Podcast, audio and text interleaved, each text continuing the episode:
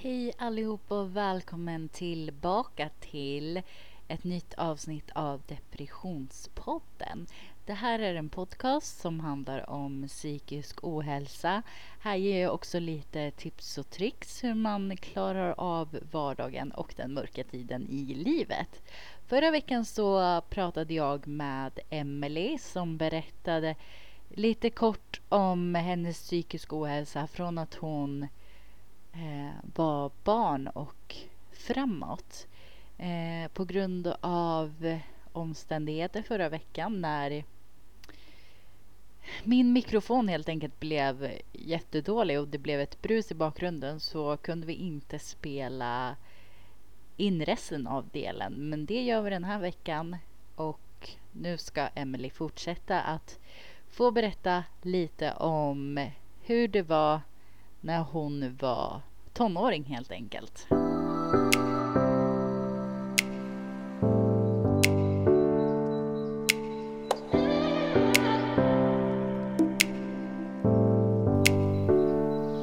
Välkommen tillbaka Emily. Tack så mycket. Vi hade ju lite problem där förra veckan med eh, det, var, det blev något fel med mikrofonen helt enkelt så det blev helt brusigt och dåligt. Ja, det var synd. Så jag fick slänga resten av delen. Men nu kommer vi till del två i alla fall så att vi, Ja, vi får se om det här. Även fast jag redan Precis. har hört det så tycker jag att det, det är ju väldigt intressant ändå. Jag tror att det blev lite som en cliffhanger för dem förra veckan. ja precis. Eh, för att det känns ju som att man vill veta lite mer. Yes, om mitt tråkiga liv. Sluta. Eh, men hur, hur eh, blev det med att hur blev det med att kunna ha kompisar och inte gå i skolan, bli hemma, vad heter det? Undervisad. Hem, ja precis, ha hemundervisning. Då missar Mm. man helt, helt det här sociala livet som man egentligen brukar få i skolan. Nej, alltså jag hade inget socialt liv så på det sättet när jag var i, från, vad blir det? Sexan, nej sjuan blev det, sjuan till ungefär, eh, jag var 18 kanske. Mm.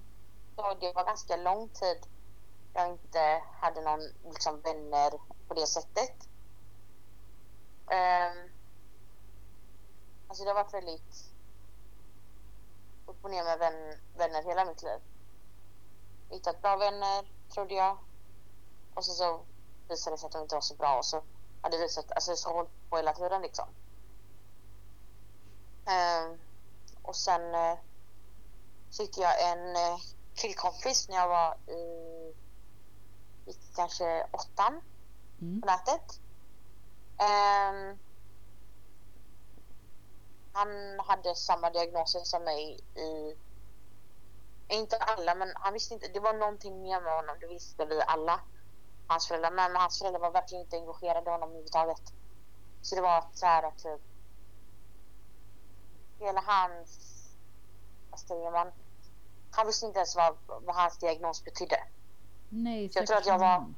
Ja, det var jättehemskt. Så att han visste bara att han hade det här ordet, men han hade inte ens läst om det själv för att det var inte... Det var inget han skulle ha. Typ. Alltså, det var ganska sjukt egentligen. Ehm, Så hans föräldrar var inte så pålästa heller då? nej, de, de visste ingenting. Eh, vi pratade ungefär i ett år. Ehm, och allt sånt, men vi var verkligen bästa vänner, det var vi. Men det var verkligen sjukt för att till slut så var han utanför min dörr en dag. Va? eh, och eh, det var nog en chock för oss alla. Eh, hade han rymt hemifrån. Hans föräldrar hade inte fattat någonting. Han bodde uppe i Stockholm och jag bor nere i Göteborg. Nej men va? Hade han, inte, Ja. hade han sagt någonting? Nej. Jag hade sov, jag sov ju. Det var i natt. Va? Eh, och sen nästa morgon så vaknade jag upp och så kollade jag på min telefon och bara fan är det här för massa textmeddelanden liksom? Vet, helt galet, jag hade typ 50 sms. Så stod det liksom så här, alltså tid för tid liksom. jag rymmer nu, nu gick jag. Bla bla bla, för han uppdaterar mig hela tiden. Och jag sov ju så jag hade inte tänkt på detta. Så det var en chock när jag vaknade upp och han stod utanför min dörr. Eh, Nej men vad sjukt. ja, och då hade han rymt mam, mamma var såhär bara, ah, har du pratat med dina föräldrar? Nej. Men herregud, kan jag få deras nummer? Bla, bla, bla. För de, hon tänkte, shit, de måste vara jätteoroliga liksom. Ja. Eh, de trodde att de var skilda föräldrarna. Så de trodde att han var i den ena och den andra. Aha. Ja, så att de bara, åh herregud, han har åkt iväg. Åh herregud, det är inte likt honom.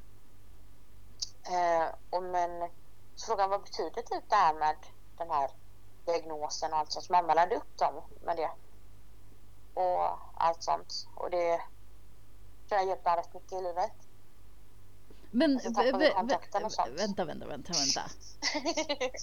Alltså, han hade inte sagt någonting om, om att han skulle komma till dig eller så. Nej, Och, och ni hade aldrig träffats förut, bara snackat Nej. via internet.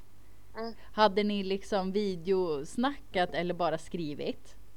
Eh, Alltså hade ni sett det. varandra? Ja, det, det hade vi gjort. Ja. Ja, det hade vi gjort. Det hade vi gjort. Och Men det var väldigt sjukt för att det var liksom så... Det var en väldigt konstig grej, alltså det var det. Det var den enda kontakten jag hade på alla de åren som var... så var den konstigaste kontakten också. Eh, Men det var typ det. Han var ungefär lika dålig som jag. På ett helt annat sätt. Och det var väl den enda vänskap jag hade under de åren. Eh, typ, kan man väl säga.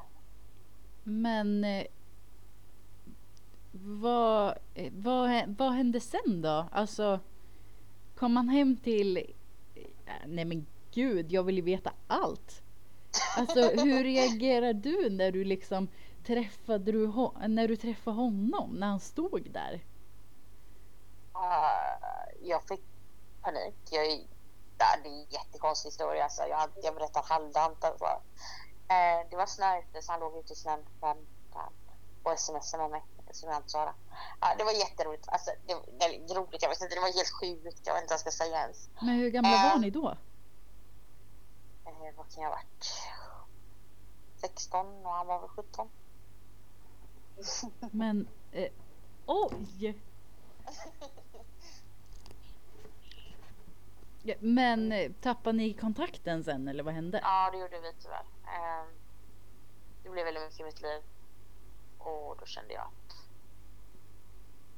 Och jag, alltså det blev mycket på mitt liv på grund av bipolären och jag inte orkade leva och jag orkade inte ha kontakt med honom. För det var väldigt mycket med honom att jag behövde... Jag var hans typ psykolog. Ja. Jag hade inget själv och då var jag tvungen att lära upp honom och då kände jag ibland orkar jag inte. Och det var jättehemskt då men sen så när jag hade typ lärt upp honom och han var typ redo till så kände jag att ah, jag kan ta ett steg tillbaka ungefär. Så då gjorde jag det. Och sen tappade vi kontakten och allt. Ehm, men det var väldigt sjukt på det sättet men det var väldigt bra att ha den vänskapen så länge och vi träffades genom ett forum då. Så Men var, eh, var det här tiden som du var tyst? ja. Men han, alltså, nej det var det inte. Det är så komplicerat. Det var så här, jag var, när jag var tyst, inte tyst, alltså stum, Ja. så var jag, jag vet inte vad jag skulle vara där nu. Då var jag ungefär ett och ett halvt år, alltså riktigt stum. Eller om- Helt. Alltså, jag var stum helt. Ja. så det var ungefär från 14 till 15 och ett halvt. ja. Ja, och sen så träffade jag honom när jag var 16. Då kunde jag inte prata fullt ut då heller. Nej. Jag kunde säga vissa ord. Eh, men jag var, när jag var trygg med någon så kunde jag prata lite mer men inte mycket, mycket. Det- var inte aldrig typ 50 meningar som det är idag. Eh, det, typ det var liksom, ja, nej, okej. Men, Alltså det var inte mer än så. Men det gick bra i våra vänskap, för det var så det var. ja. Mm. Men hur...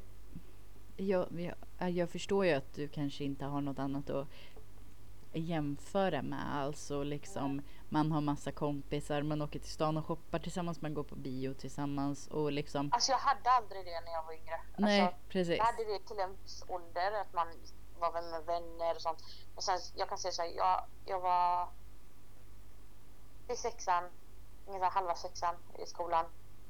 Och sen kan man säga att jag blev så sjuk, eller om man säger dålig, eller vad man nu kallar det. Mm. Att jag, mitt tonårsliv försvann. För det är där tonåren börjar ner, liksom, typ, när man är 13, 12, 13. Ja. Ja, precis.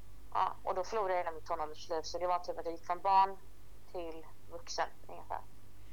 Hur, hur känner du, har du liksom Känner du att du verkligen har missat det och att det är någonting som du saknar att du inte har haft? Både ja och nej. Alltså, jag är, på sättet jag är så har jag alltid varit väldigt lillgammal. Så jag har aldrig varit sån typ som, och jag gör det här. liksom lite daredevil liksom grejs. Alltså jag har aldrig varit sån. Jag har alltid varit, nej det kan jag skada mig på. Ungefär, ungefär så. Mm. Eh, så det har aldrig varit det här drivet att göra sådana saker. Men det, det är självklart ung och dum. Jag har aldrig varit det. Nej. Nej. Och det är väl det som jag inte saknar för jag vet inte hur det känns men om jag tittar på alla andras liv så känner jag väl typ så här.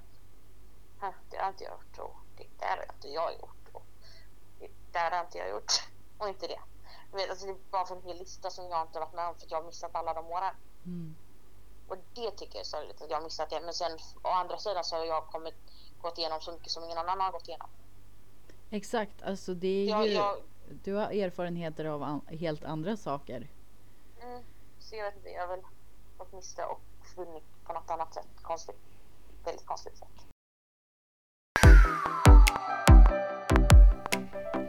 Men det här med fest och alkohol och vän... Men varför håller de på...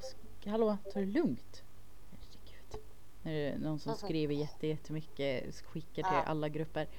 Det här med fest, eh, fest, vänner, alkohol när man var så här 16, 17. Det, det är liksom inget Mm. som...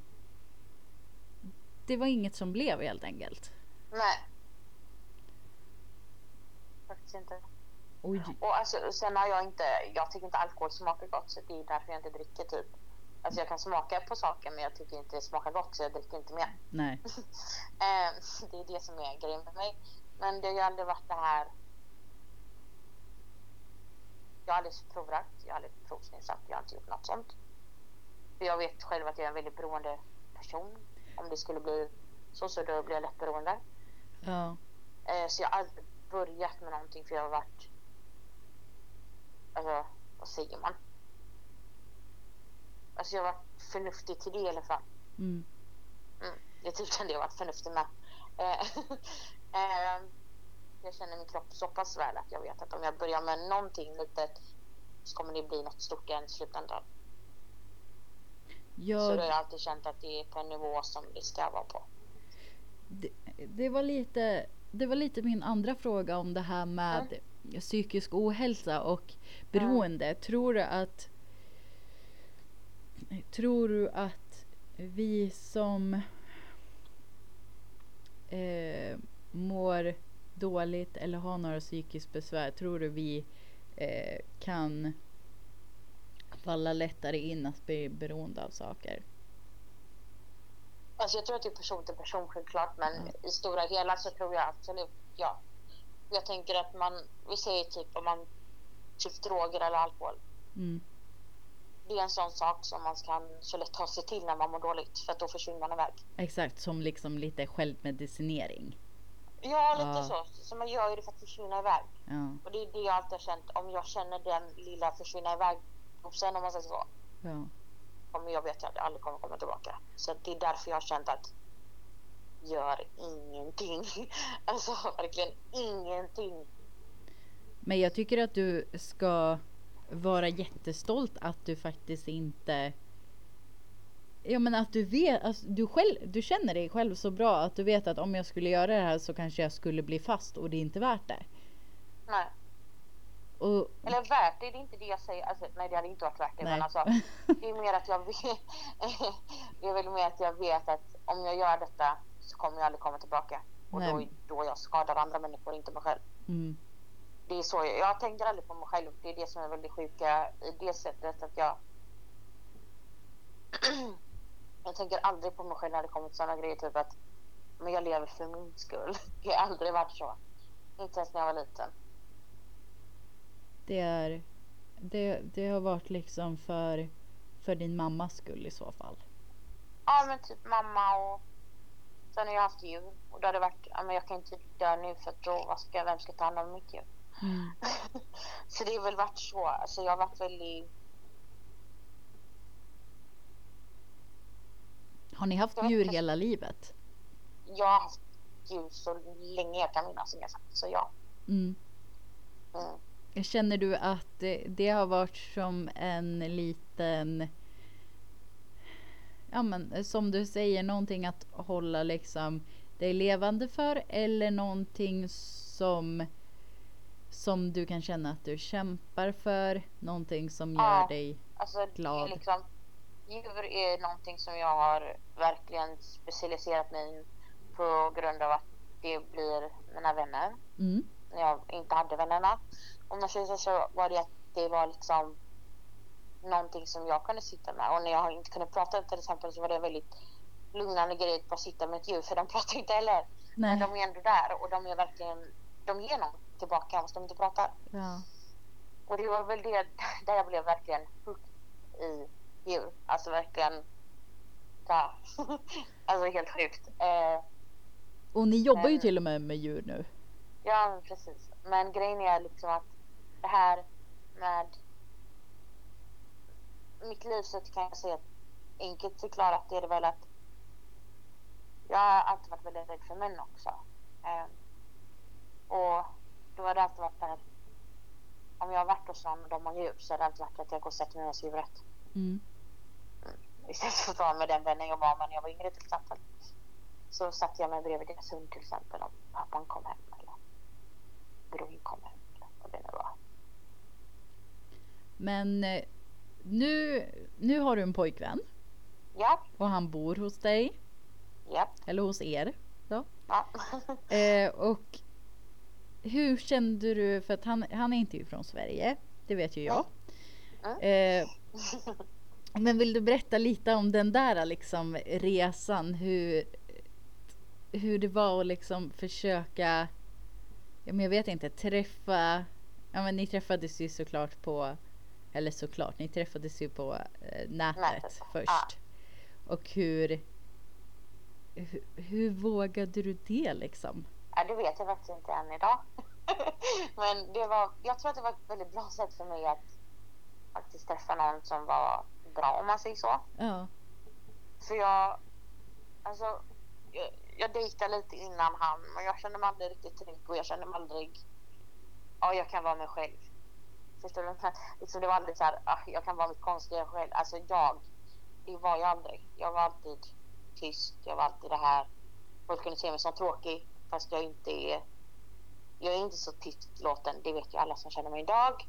Men jag är inte sån och de kunde få den uppfattningen, shit vad tråkig du är. Mm. och då kunde jag känna, "Ugh, jag kan inte ens visa hälften av vem jag är. Jag känner mig inte trygg nog. Men så var det ju då att jag började prata med min, ehm, vad blir det? Jag säger vad svenska, jag vet det ordet på engelska nu. Fästman. Fästman, tack så Mm. mycket. Eh, jag kan bara engelskt ord för han är från England så att det är så. eh, så eh, vi började prata på nätet. Det var bara en slump att vi började prata. Eh, det var att han var på vi var på den appen då och sen så klickade jag igenom massa profiler. Tänkte jag kommer inte hitta någon, titta igenom, hittade nej på alla liksom typ där. Det var inte Tinder då men alltså det var liksom Ja men jag typ som Tinder. Ja, ja men ungefär. Så jag kollade igenom massa profiler och tänkte bara nej. och så hade jag bestämt några dagar innan att svenska killar är inget för mig. Eh, Precis då. För jag hade varit så sur för att ingen tyckte att jag var rolig. Ingen tyckte det här. Jag kände mig inte trygg så då blev jag bara så här nej. Nej, nej, nej. Så då bestämde jag. Jag kollar England för jag är engelska också. Mm. Så då kollade jag. Bara ändra min location. Alltså vad heter det? min eh, position. Mm. Så att jag, jag var i England också då. Eh, fast det var det inte. så då kollade jag och så bläddrade jag igenom profiler. Och så tittade jag, äh, jag hittar ingen.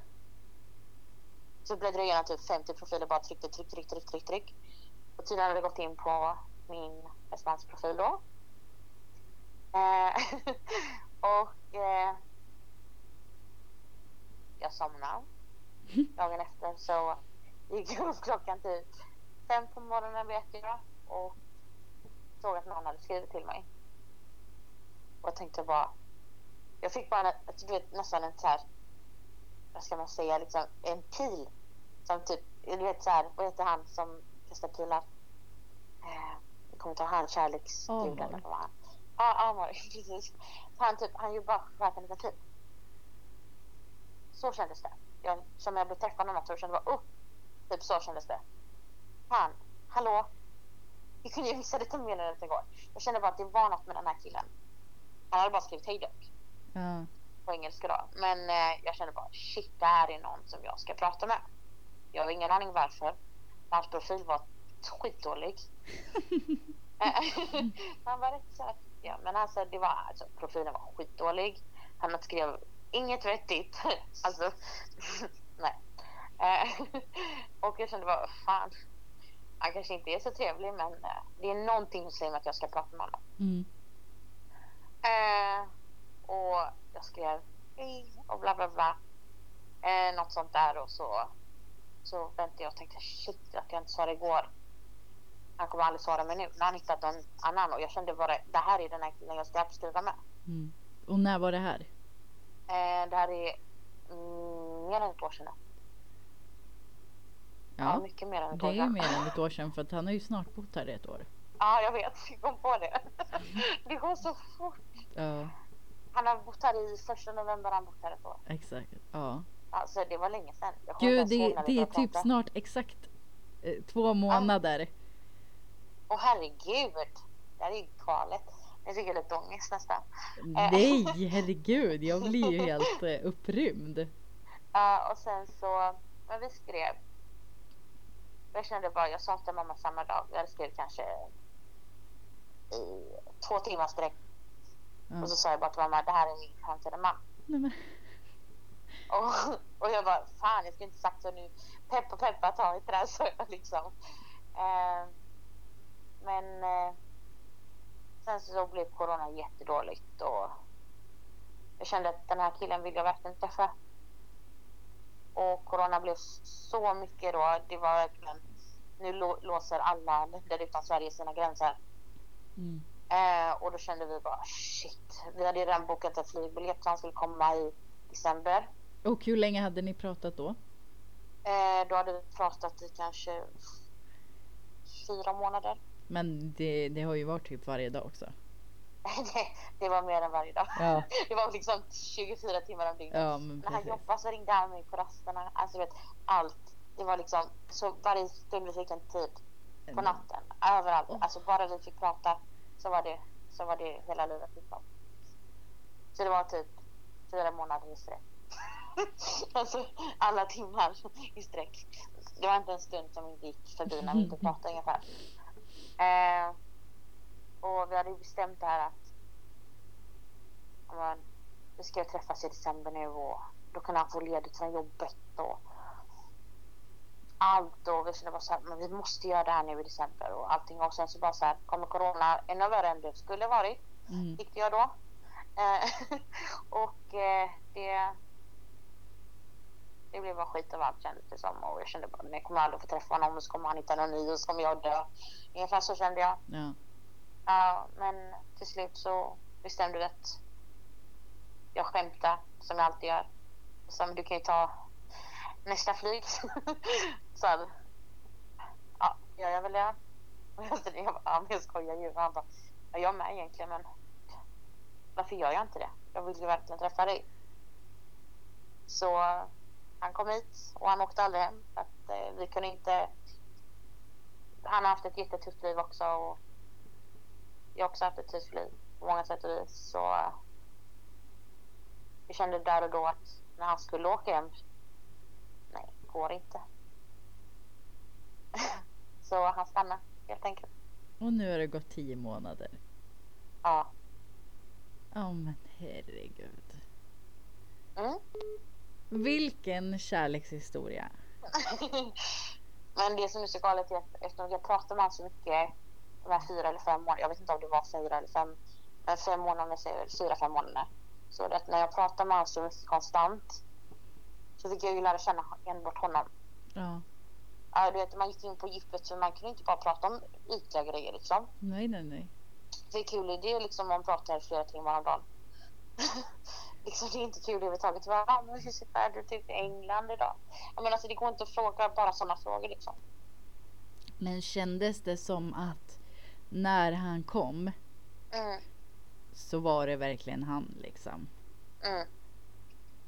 Jag trodde inte det kunde kännas så bra som det gjorde. Jag var ju så rädd. Jag vet, kommer du ihåg att jag skrev det till dig att han kommer inte gilla mig överhuvudtaget. Ja, och tänk att, tänk att det är ett Tänk att det är ett år sedan. Ja, det är, det är galet. Alltså är som du var skitnervös och bara jag, vill, jag måste bara prata med någon och bara hallå. ja, men jag var så nervös och sen så blev det så bra. Men det, det är allt den här rädslan jag har. Att går något för bra så går det alltid något tusen gånger sämre sen också. Men med honom var det bara så självklart att det, det var något som skulle funka. Åh, det är så fint. Alltså jag, jag tänker bara på hur långt du har kommit. Tänk, tänk från att liksom, Mm. ja men där ett och ett halvt år så kunde du inte ens prata och nu är du förlovad Mm. med en kille ifrån ett annat land. Ja. ja, det är rätt overkligt. Och egentligen så Att är det ju inte ens många år. Nej, jag vet. Alltså, det är det som är så sjukt. För att när jag var så dålig som jag var ehm, så trodde inte någon, alltså inte sjukvården, ingen trodde. Mm. Emily, hon kommer, eh, hon kommer klara sig själv. Hon kunde komma gå ut. Hon kunde se vad hon vill ha på restaurangen. Hon kunde göra det här. Ingen trodde att jag skulle överleva. Så att, att jag står här idag och är förlovad och allting så är det väl gjorde mot alla odds ungefär. Eh, som alla trodde. Så det är väl någonting i alla fall. Jag lyckats med. Ja, det är helt underbart. Och vilket fint slut på det här avsnittet. Alltså, jag tror att eh, om man lyssnar liksom på hela ditt avsnitt, förra veckans och det här avsnittet, mm. så hör man verkligen hur, hur lågt vi börjar och sen bara Sen liksom Mm. kommer hoppet och hoppet. Jag tror, jag tror folk kommer bli hoppfulla när de lyssnar på det här Mm. avsnittet. Alltså det är, det är en sån fin berättelse och det är liksom det, det är din berättelse och det är du som har upplevt det här och du, du pratar från liksom dina erfarenheter och det som du har upplevt och nu ser det ut så här i ditt liv. Ja men precis. Jag blir helt, jag, jag blir också li, nästan lite motiverad till att gå utanför lägenheten när du säger så här. Nej, men. Nej men det är liksom, alltså jag kan säga att på alla dessa åren så, jag vet inte alltså hur jag lyckats men på något sätt, jag var, alltså varje dag så var det liksom, det var inte att ja, idag ska jag lyckas, alltså, det var verkligen gå upp ur sängen, ge hunden mat ungefär, Ja, gå ut med hunden, vet, alltså du vet, det här steget att göra någonting. ja, Så det var liksom när jag hade Havanna då. Eh, Det var min första hund, egna hund. Så var det liksom. Om, om jag inte ger henne mat, om jag inte går ut med henne, så vem ska göra det då? nej. Ja, så det var precis. liksom. Det är lite som det med det, att om inte du går upp och henne mat, vem ska ge henne mat då? Nej men det tänker jag också. Alltså, Mm. Eh, alltså, alltså grejen att det var typ det vi kom fram till också när vi skaffade maräng. Mm. Att, eh, att det skulle vara bra för mig att faktiskt ha ett ansvar över någon annan än bara mig. Mm, Och jag det, är ju- det är därför också Hampus inte alltså jag menar han älskar ju maräng och han tycker att hon är världens sötaste och jättemysig men liksom inte, inte tar hand och alltså så här, inte borstar och inte klipper klorna och alltså sådana grejer. Nej, jag förstår. Ja. Eh, men jag tror faktiskt att eh, det har, jag tror, eh, nej alltså jag tror faktiskt också att det, alltså det ger ju så mycket att ha djur. Mm, Och, och som, som jag säger i varje avsnitt i slutet att eh, citat av Stina Sörensson att klappa ditt husdjur ge dig endorfiner. Mm. Tack så jättemycket Emelie. Tack så mycket. Och tack så jättemycket för att ni har lyssnat på det här avsnittet. Säg hej då Emelie. Hej då! Hej då!